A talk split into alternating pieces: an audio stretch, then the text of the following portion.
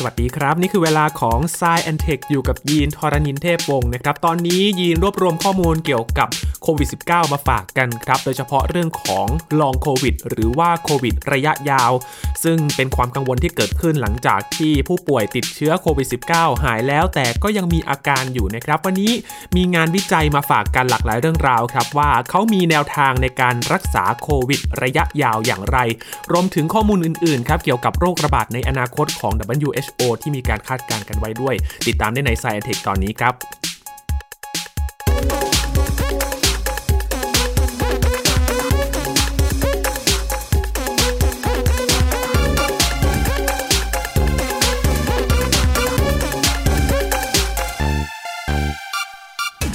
กว่า 3 ปีแล้วนะครับ คุณผู้ฟังที่โควิด -19 อยู่กับรอบตัวเรามีผู้ป่วยจำนวนมาก มีทั้งผู้ป่วย และก็ผู้เสียชีวิตด้วยนะครับ ตอนนี้การระบาดของโควิด -19 ถือว่าเบาบางลงแต่ก็ยังอยู่นะครับ ถ้าดูสถานการณ์ในประเทศไทยตอนนี้เนี่ยเขาเรียกว่าเป็น small wave หรือว่าคลื่นการระบาดแบบลูกเล็ก ๆ มีการระบาดกันอยู่ แล้วก็เป็นไปตามการคาดการณ์ของกระทรวงสาธารณสุข เพราะช่วงนี้เข้าสู่ฤดูหนาวแล้วนะครับ แล้วมีการระบาดไม่ใช่เฉพาะโควิด -19 เท่านั้น มีการระบาดของไข้หวัดใหญ่ด้วย แล้วก็มีโรคระบาดอื่นๆตามมา เนื่องจากว่าสภาพอากาศที่เย็นลง ไม่ใช่แค่ประเทศไทยนะครับ ประเทศในแถบซีกโลกเหนือที่เข้าสู่ฤดูหนาวในตอนนี้เนี่ยก็เฝ้าระวังการระบาดของโควิด -19 เช่นเดียวกัน เพราะว่าอากาศเย็นกว่าประเทศไทยด้วย และเอื้อให้กับการระบาดของไวรัสโรคต่างๆนะครับที่เกิดขึ้นในขณะนี้ แต่วันนี้ครับเราจะมาพูดคุยถึงอาการที่มันเกิดขึ้นหลังจากที่ติดเชื้อโควิด -19 แล้ว แต่มันยังมีอาการอื่นๆ หลงเหลืออยู่ ซึ่งคำนี้เราได้ยินกันบ่อยมากขึ้นนะครับ และเป็นความกังวลที่ทางแพทย์เนี่ยเขาก็ไปโฟกัส หรือว่าเน้นย้ำมากกว่าการติดเชื้อแล้ว นั่นก็คืออาการลองโควิด หรือว่าโควิดระยะยาวนะครับ เป็นอาการที่เกิดจาก ผู้ป่วยติดเชื้อหายแล้วนะครับ ตรวจไม่พบแล้วมีขีดเดียว แต่ว่ายังมีอาการอื่นๆ หลงเหลืออยู่ ที่พบได้บ่อยที่สุดก็จะเป็นอาการไอที่ไอเรื้อรังไอมาตั้งแต่ป่วยโควิด -19 แล้วนะครับ พอหายแล้วก็ยังมีอาการอื่นอยู่ มีไอ นอกจากนี้ยังมีอาการเหนื่อยง่าย รู้สึกว่าการคิดการใช้สมาธิมัน ไม่เหมือนตอนที่ก่อนที่จะติดเชื้อ นี่คืออาการที่เป็นข้อสังเกตที่เกิดขึ้นที่ผู้ป่วยส่วนใหญ่พบเจอนะครับ ทางผู้เชี่ยวชาญเองเขาก็มีการศึกษาเรื่องนี้อย่างจริงจังครับว่า จะมีแนวทางการรักษาอาการต่างๆ เหล่านี้อย่างไรดี ถึงขั้นต้องมารวบรวมข้อมูลเพื่อที่จะดูแนวทางนะครับว่า ถ้าเราจะรักษาอาการเหล่านี้เนี่ยจะต้องทำอย่างไร เพราะในต่างประเทศเองเขาก็มีแนวทางที่จะเปิดคลินิกในการรักษาเรื่องนี้โดยเฉพาะเลยนะครับ วันนี้มีตัวอย่างของงานวิจัยจากนานาประเทศครับ ที่เขาก็ต่างค้นหาแนวทางการรักษาภาวะอาการลองโควิด ซึ่งเป็นผลกระทบที่ได้รับกับผู้คนทั่วโลกเลยนะครับ อย่างกรณีหนึ่งครับคุณลอเรนนิโคลส์ครับเป็นเจ้าหน้าที่กระทรวงคมนาคมของสหรัฐอยู่ที่บอสตันอายุ 34 ปีนะครับ เธอมีปัญหาสุขภาพ ตั้งแต่ติดเชื้อโควิด -19 ในช่วงฤดูใบไม้ผลิปี 2020นะครับกว่า 2 ปีที่แล้ว เธอมีปัญหาในเรื่องของการคิด การใช้สมาธิ นอกจากนี้ยังมีอาการเหน็ดเหนื่อยเมื่อยล้า แล้วก็มีอาการชักปวดหัว ปวดเนื้อปวดตัวด้วยนะครับ และเมื่อเดือนมิถุนายนที่ผ่านมานี่เองครับ แพทย์ของคุณนิโคก็ได้แนะนำให้เธอใช้ยาตัวหนึ่งครับที่ชื่อว่านาเทคโซน เป็นยาที่มักใช้ในปริมาณเล็กน้อยนะครับ เพื่อที่จะรักษาอาการติดสุรา แล้วก็ใช้สารโอปิออยด์ผลที่ได้ออกมาก็คือ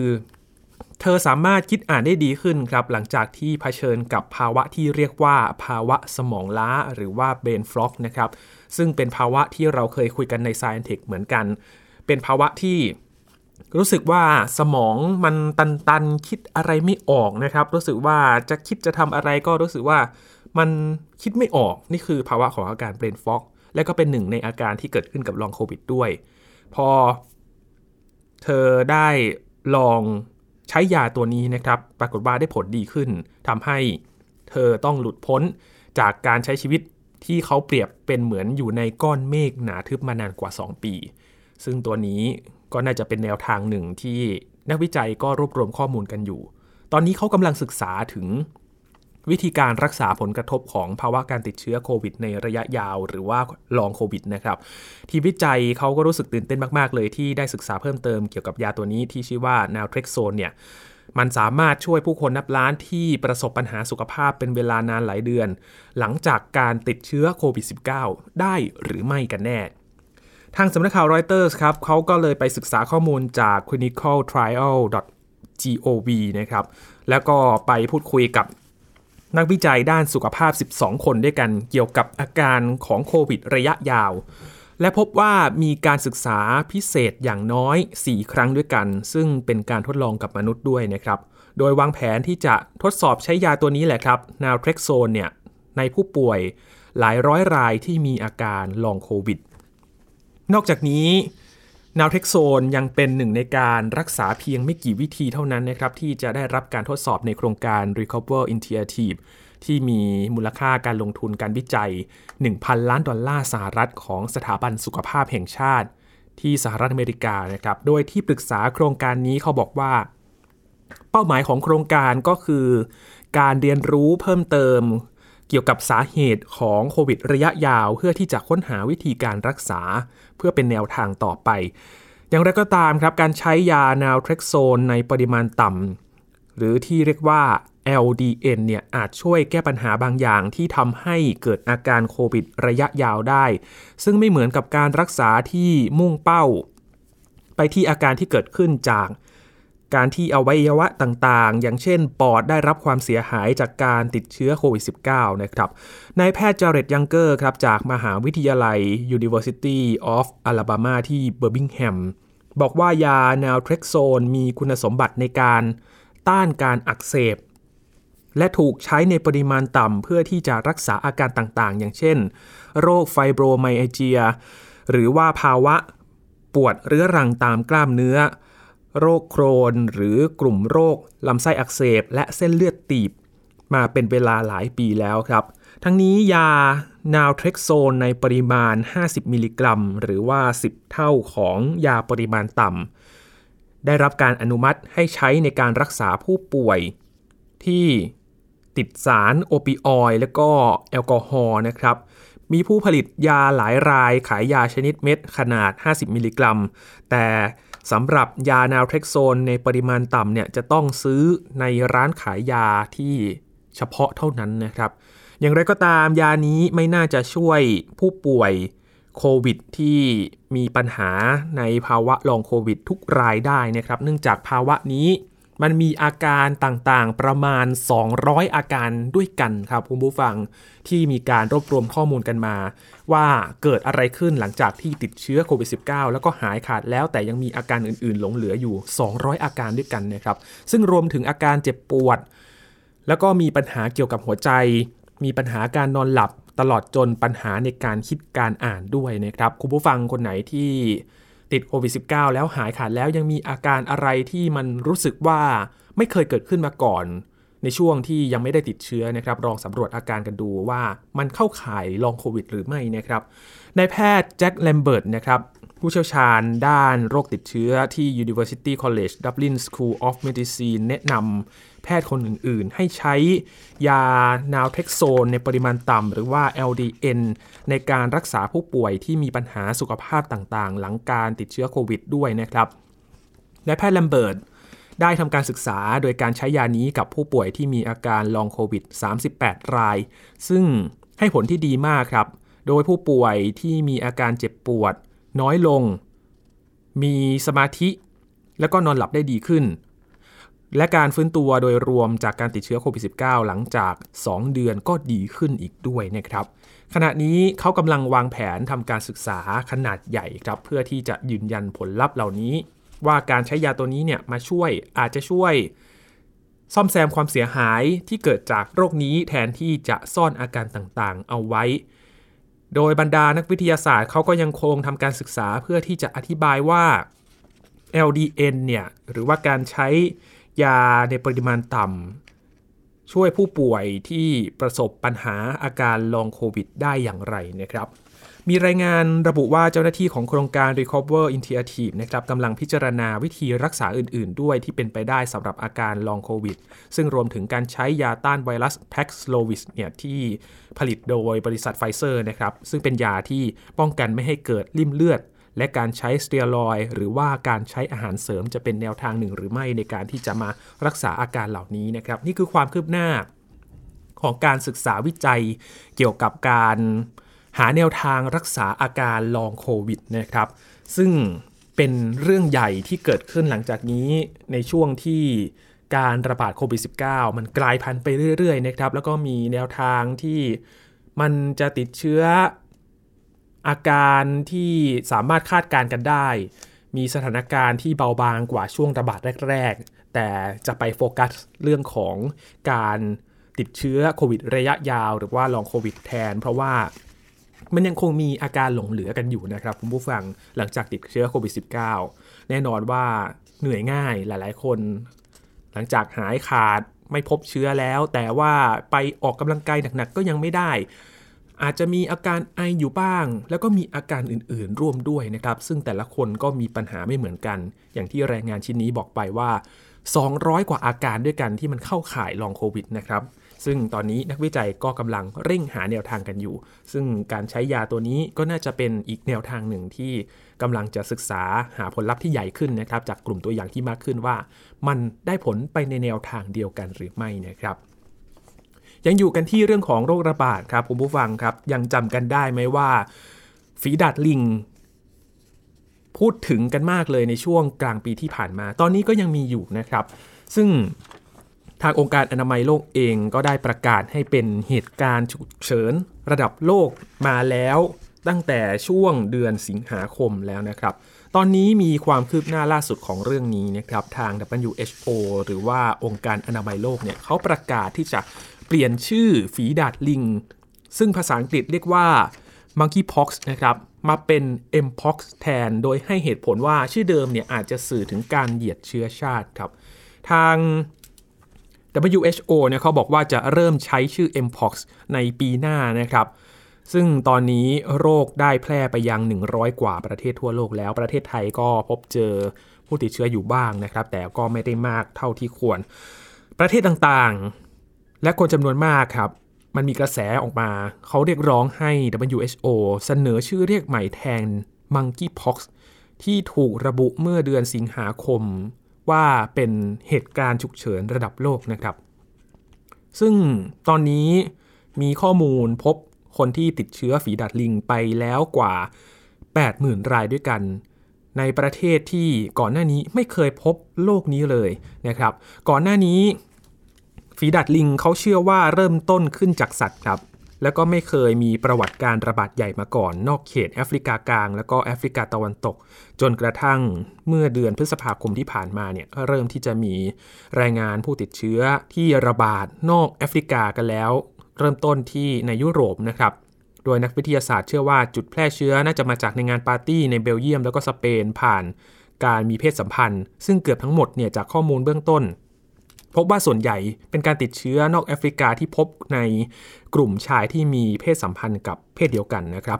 ปัจจุบันการแจกจ่ายวัคซีนในประเทศที่มีรายได้สูง แล้วก็การควบคุมการระบาดอื่นๆน่ช่วยยับยั้งการติดต่อที่ขยายวงกว้างหลังจากที่ช่วงที่ผ่านมาเนี่ยมีผู้ป่วยจำนวนมากแล้วนะครับ แต่ว่าตอนนี้เนี่ยมันมีตัวเลขผู้เสียชีวิตส่วนใหญ่มันเกิดขึ้นในแอฟริกา ซึ่งเขาไม่ได้มีวัคซีนที่เพียงพอต่อการที่จะมารับมือนะครับ ฝีดัดลิงถูกเรียกว่า monkeypox ครั้งแรกเมื่อ 64 ปีก่อนนะครับ ชื่อนี้เรียกมากันหลายสิบปีแล้ว และการเปลี่ยนชื่อมาเป็น mpox เนี่ยในครั้งนี้ดูเหมือนว่าจะเป็นครั้งแรกครับที่ทางองค์การอนามัยโลกพยายามจะใช้ชื่อใหม่กับโรคที่มีชื่ออยู่ก่อนหน้านี้แล้วนานหลายสิบปี แต่ก่อนหน้านี้เนี่ยมันยังมีโรคหลายชนิดเหมือนกันนะครับที่ เป็นคำเรียกตามสถานที่ต่างๆ ที่อาจสร้างความกังวลเหมือนกัน ที่จะก่อให้เกิดอคติต่อคนในพื้นที่เหล่านั้น อย่างเช่น หัดเยอรมัน โรคหายใจ โรคทางเดินหายใจตะวันออกกลาง หรือว่าโรคเมอร์สนะครับ ซึ่งตอนนี้ก็ยังไม่มีการเสนอให้เปลี่ยนชื่อโรคใดอย่างใด แนวทางนี้น่าจะเกิดขึ้นกับโรคอื่น ๆ ในอนาคตนะครับว่า ถ้าอยากจะหลีกเลี่ยงในการที่จะเรียกชื่อแล้วก็ถูกระบุว่าอาจจะมีผลกระทบต่อการ เหยียดกันหรือว่าสร้างอคติต่อกันและกันเนี่ยการตั้งชื่อโรคที่เคยเรียกก่อนหน้านี้เนี่ยจะถูกปรับเปลี่ยนด้วยหรือไม่ตาม mpox นะครับ ซึ่งเป็นชื่อใหม่ของฝีดัดลิงที่จะเกิดขึ้น และก็จะนำมาใช้ในปีหน้านี้แล้วนะครับ ยังอยู่กันที่เรื่องของรายงานจากองค์การอนามัยโลกครับ พูดถึงโรคระบาด ทาง WHO เขาบอกว่า มีการจับตามองอย่างใกล้ชิดเลยนะครับสำหรับ 9 เชื้อโรคอันตรายที่อาจจะเสี่ยงระบาดรอบใหม่ ทั่วโลก ซึ่งจะเกิดขึ้นได้อีกครั้งหนึ่ง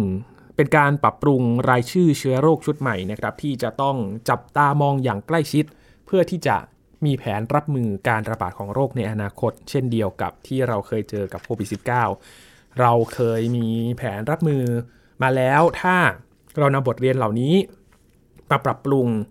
แล้วก็มารับมือกับ โรคระบาดที่องค์การอนามัยโลกมาประกาศมาเนี่ยจะใช้แนวทางเดียวกันเพื่อที่จะมาป้องกันไม่ให้เกิดการระบาด และก็สร้างความเสียหาย เช่นเดียวกับโควิด -19 ได้หรือไม่นะครับ ซึ่งทาง WHO เนี่ยเขาได้รวบรวมนักวิทยาศาสตร์มากกว่า 300 คนครับเพื่อมาวิเคราะห์แล้วก็ตรวจสอบเชื้อไวรัสและแบคทีเรียมากกว่า 25 ชนิด เป้าหมายคือการอัปเดตรายชื่อเชื้อโรคอันตราย เพื่อที่จะใช้เป็นแนวทางสำหรับในการวิจัยพัฒนา และการลงทุนเพื่อที่จะจัดหาวัคซีนครับรวมถึงการทดลองและก็แนวทางการรักษาเชื้อโรคเหล่านี้ทั่วโลก หนึ่งในเชื้อโรคดังกล่าวเนี่ยคือเชื้อโรคลึกลับที่มีชื่อว่า disease X ซึ่งยังไม่สามารถระบุได้ชัดเจนนะครับว่าเป็นเชื้อโรคชนิดใด แต่เชื่อว่ามีโอกาสที่จะกลายเป็นการระบาดรุนแรงครั้งใหญ่ทั่วโลกได้ครับ คุณไมเคิลไรอันผู้อำนวยการฝ่ายฉุกเฉินของ WHO บอกว่า การระบุเจาะจงเชื้อโรคและไวรัสอันตราย เพื่อทำการวิจัยและพัฒนาแนวทางการต่อสู้เชื้อโรคเหล่านี้เนี่ยเป็นสิ่งที่สำคัญต่อการรับมือการระบาดใหญ่ในอนาคตนะครับ ซึ่ง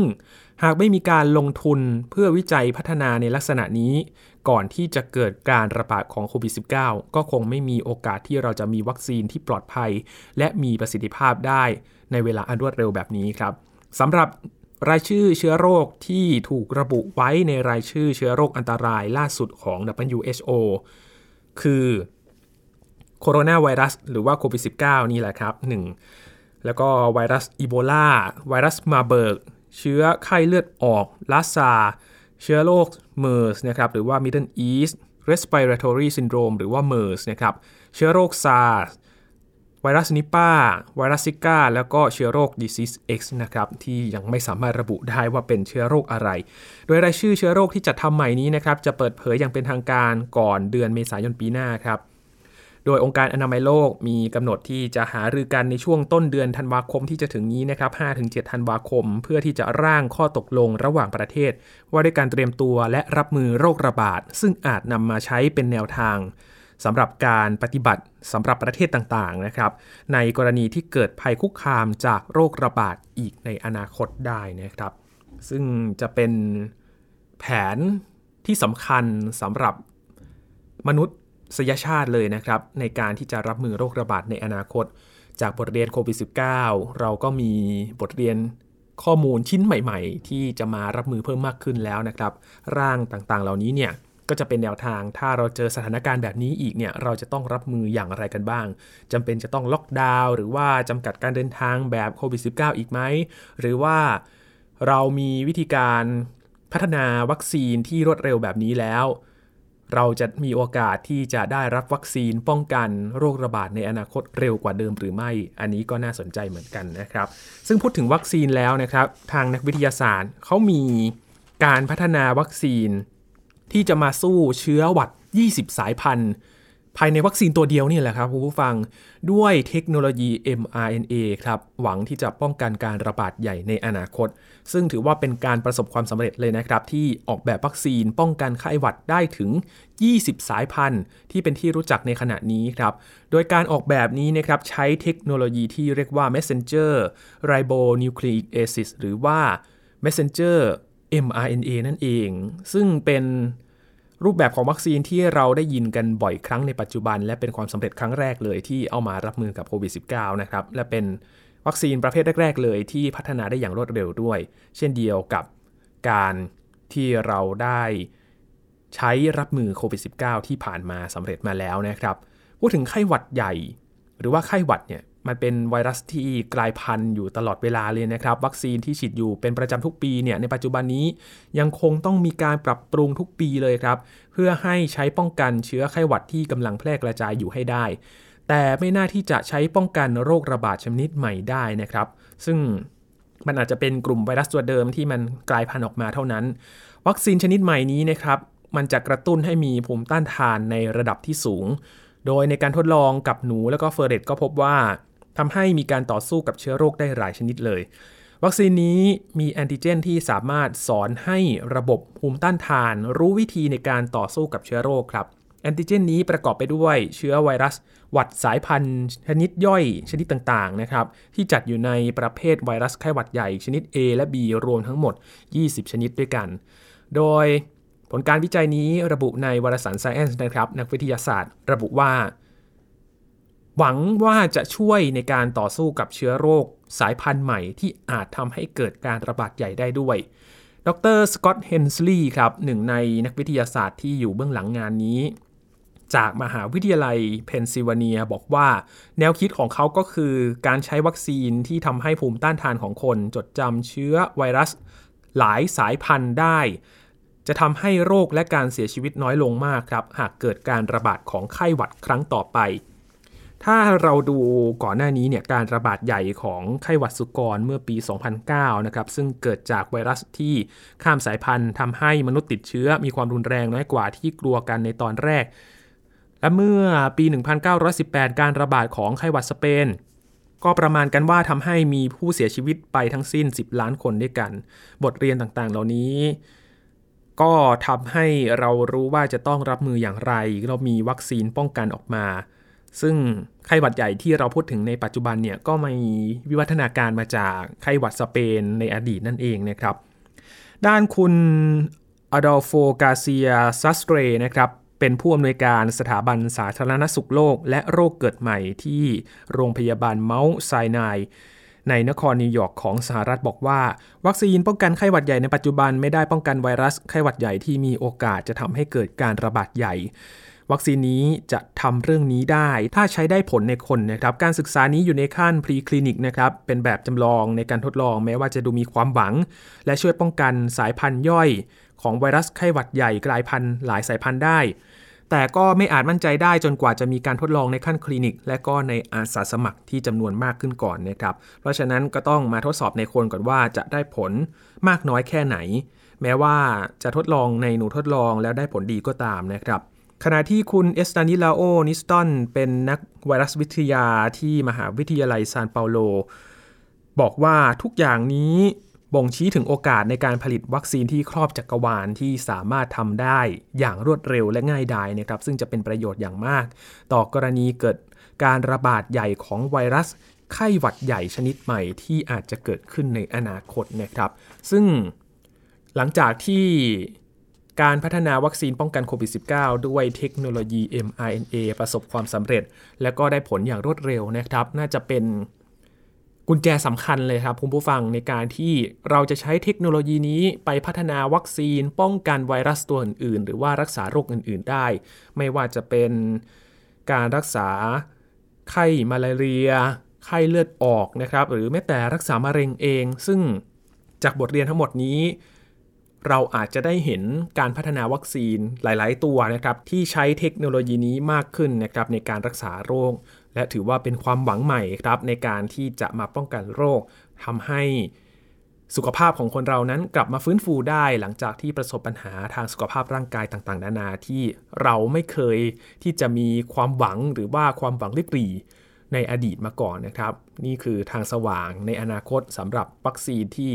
ตัวเดียวอาจจะช่วยครอบจักรวาลอย่างที่นักวิจัยเขาบอกจริง ๆ นะครับ ว่าเทคโนโลยี mRNA เนี่ยอาจจะสามารถนำไวรัส หลาย ๆ สายพันธุ์มาอยู่ในวัคซีนตัวเดียว แล้วก็สร้างภูมิคุ้มกันให้กับคนเราได้ในอนาคตด้วยครับ ทั้งหมดนี้คือ Science and Tech นะครับ คุณผู้ฟังติดตามรายการของเรากันได้ที่ www.thaipbspodcast.com ครับรวมถึงพอดแคสต์ช่องทางต่างๆ ที่คุณกำลังรับฟังเราอยู่ครับ อัปเดตเรื่องวิทยาศาสตร์เทคโนโลยี และนวัตกรรมกับเราได้ที่นี่ทุกที่ทุกเวลากับไทย PBS Podcast นะครับช่วงนี้ยีนทรณินเทพวงศ์ขอบพระคุณสำหรับการติดตามรับฟังครับลาไปแล้วครับ สวัสดีครับ